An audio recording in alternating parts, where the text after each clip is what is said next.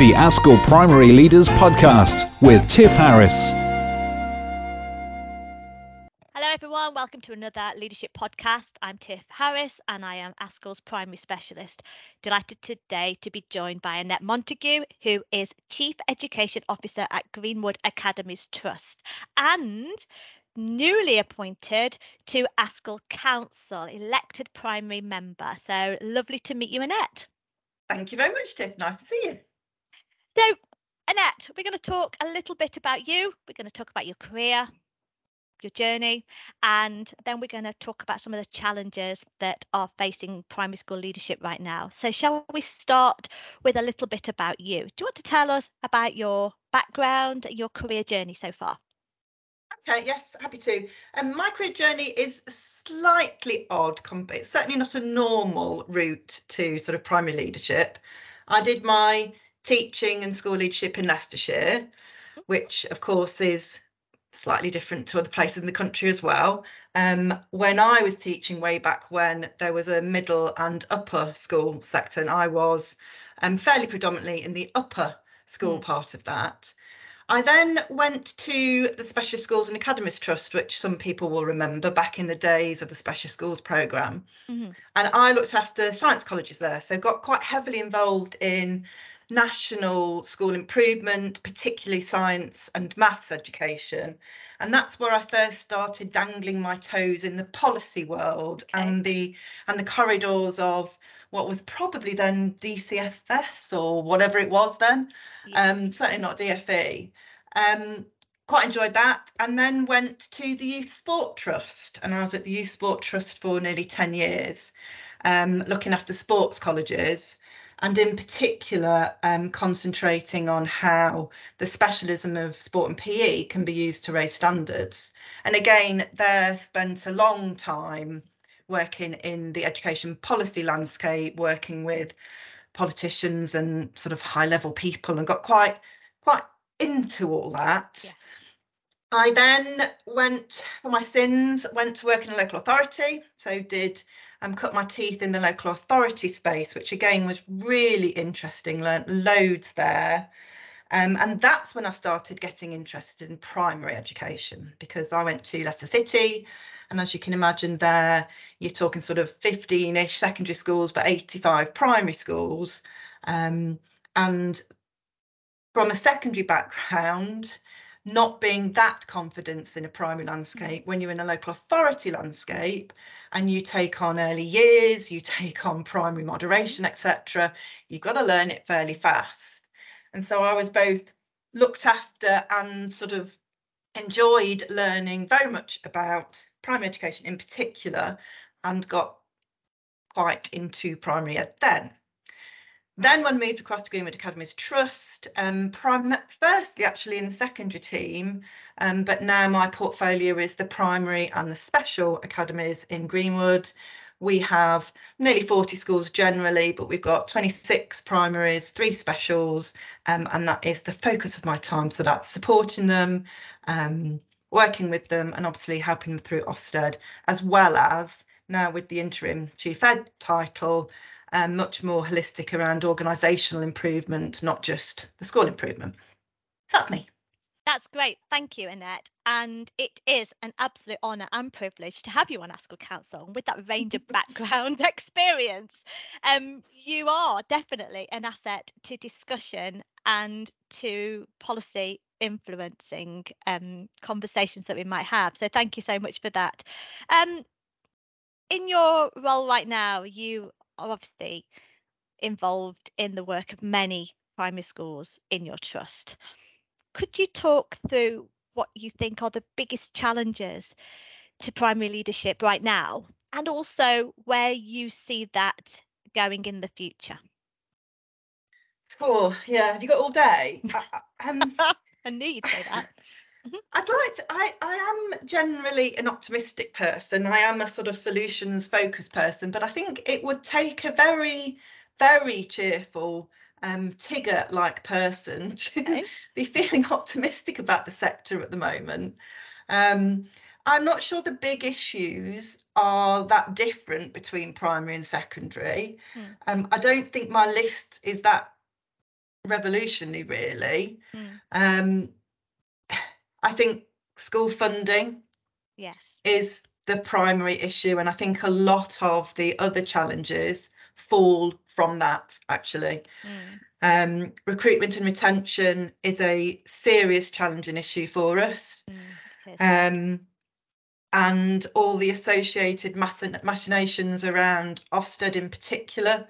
Again, um, having sort of been in this space and actually being quite an advocate for Ofsted, I really, really get concerned about where we are now with inspections and inspectors um, and implementation of the current framework that keeps me and other leaders awake at night. It really does.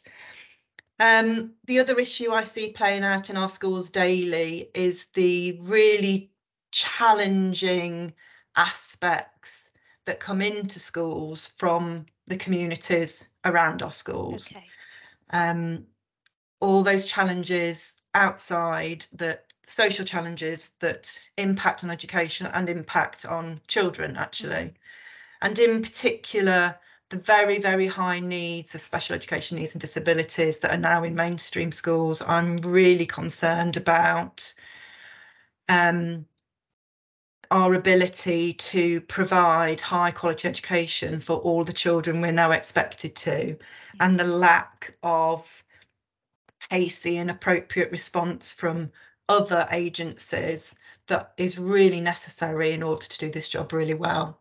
Mm. Um, and I think, you know, you've only got to go into schools from one month to the next to see those increased social challenges changing almost daily, the impact of poverty changing sort of monthly, yes. and the increasingly high needs that we're having in schools, in nurseries even. Mm. Yeah, you're right.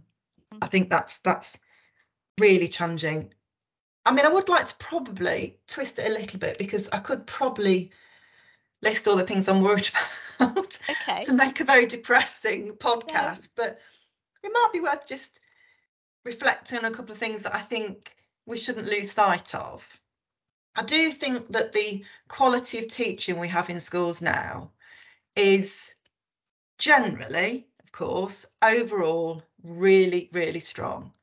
If I look back to when I first started teaching, very much there was sort of an instinct about teaching, and if your instinct was good and if you cared about the kids, you seemed to get away with it.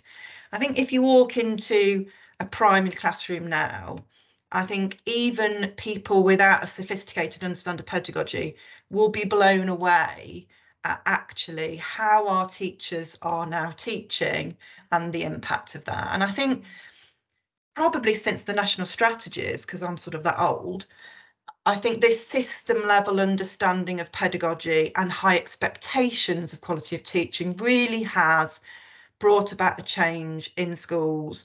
And I think, interestingly, I think parents having lived through COVID Mm. probably appreciate that more now than they ever did. But, and obviously, I'm talking generally, but I think this system level understanding about what makes good teaching and learning and the expectations we now have of teachers, which, you know, there is a challenge underneath all that. But I do think that that is strong. And I think that is reflected in how the profession is valued by the general population. You know, every survey you read, you know, teachers and school leaders are the ones that they trust over, I mean, almost anybody else, certainly over politicians. And again, we saw that in COVID, didn't we? We did. As families got confused about all the guidance and all the rest of it, funnily enough, they don't all watch BBC News. It was schools they turned to mm. to ask for help, to ask for understanding, for their advice. It was schools that they trusted to give them decent information. And I think sort of the second part of the what I think is still good about the sector is leadership. I think we are reaching a tipping point in terms of recruitment and retention of leaders. But I think the other thing that COVID showed us was absolutely how wonderful leaders are in our sector. What they took on, the level of responsibility that they took on for Mm. education and the health and welfare of families through that two and a half year period was utterly sensational. And I'm not sure people really understand that. I think we're still exhausted because of it. And whilst sort of COVID is over, the consequences of COVID aren't over. But I think I think the leadership that was shown was superb. I think also what came out really strongly there was the other roles in a school. Mm. I mean, were our, our estate staff yeah. and our teachers' assistants. They've never yeah, been valued as highly. And I think mm. that was a really great time to shine a spotlight on the other roles in a school that maybe the general population don't normally talk about when they talk about schools. And I think that was good. I think the other thing that's happening in, in the sector as well at the moment, and there was a period where this didn't happen very well, was collaboration. So you might think if you speak to DFE officials that there's no collaboration out there, but I strongly dispute that.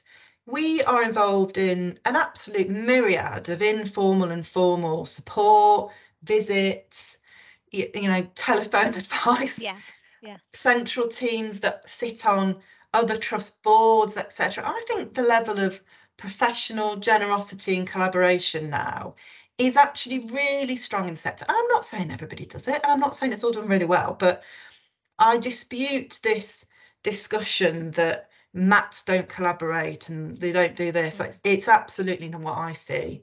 Um, quite the opposite, really. And I think that is really positive, and I don't think that should be underestimated by ourselves or mm. government actually, because I think I think that could be built upon, and I think ASCL obviously shows that really strongly. It was really mm. interesting at council to see some of the you know the discussions which are all built built on everybody working together on something listening to other people's perspective because every every context is different and come up with a sector led solution to these things rather than just moaning about the the funding challenges that yeah. we're all facing thanks for that Annette. um just just on that point, if, if it does interest any of our listeners, the work that we do at ASCL Council and the position statements that we write are on our website. And anybody listening who wants to see that, you can go along the top and drop down onto our view, and you'll see um, anything related to position statements in implementing policy and also a link to any press releases that we might send out. So if that's something that interests you, then then then do take a look. And you're right, and and they are busy. They're busy days at council where you, you know, our leaders do come together um, to talk about the biggest issues affecting education right now. I think it's I think it's really interesting listening to you because you did talk about the negatives, but you've also talked a lot about the positives.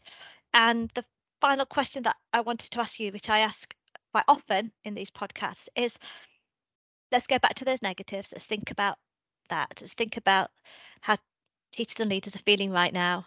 Um, let's think about recruitment and retention issues and what that's going to possibly look like in the future. But we do know that this is perhaps arguably the best job in the world working in schools, working with children and young people, building those lives for the future, working with those teachers and teams. Best job in the world? Question mark in brackets. So a leader listening to this, Annette, whether they are um, a leader that's that's very experienced, just feeling very tired right now, or a new leader to education, what advice do you have? Well, I think best job in the world question mark is a, is a really good question. When I was at school, um, I always wanted to be a teacher.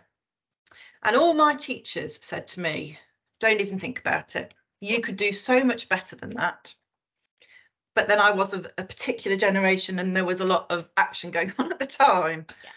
And I always, clearly, I didn't listen to them but I do think back to those days because as soon as I became a teacher, I was absolutely adamant that if a child ever said to me they wanted to be a teacher, I would say to them, it's a fabulous profession. I think you'd be brilliant at it. If I did think they'd be brilliant at it, go for it. And as you can imagine, there were a number of occasions where that did happen to me. And I sometimes see these individuals in the sector, which is great. So yeah, of course it's the best job in the world. Yeah, of course it's one of the hardest jobs in the world, but you, you, you don't come into it for any other reason, really. And I think there's this fallacy that the hardest years are your first years. It's rubbish. It's all hard. It's just hard for different reasons. Um, but you do it, and it it's it's nothing clever. You do do it for the kids. You do do it because you want to make a difference. I don't know whether there are any top tips really. Yeah. I think I think the sad bit is when I speak to leaders, the best advice is there is no magic silver bullet. Yeah. It is a case of very often at the moment taking a deep breath every day I don't know if I'm allowed to say this, putting your big girl pants on because it's all an act, isn't it? It is as a teacher, it is as a leader. You're just acting to a different group of people. You're just trying to role model the best person you can be, thinking about the outcomes for the children that you're working for. And it's funny, I walked out of, I've been working with one of our principals who's um, facing a range of challenging circumstances, which clearly I won't go into. And as I walked out of her office the other day, she'd got written on the wall, just keep doing the next right thing. And it's a quote from, is it Frozen 2, I think? So it's nobody, you know, from any fancy book or anything. And I think that's actually what it is. If I look at all the leaders in our trust that I really respect, it's nothing more clever than just keep doing the next right thing. And sometimes that right thing is really significant. And sometimes that next right thing is to take a moment when you're walking down the corridor and asking a child how they're doing with their punctuation that week.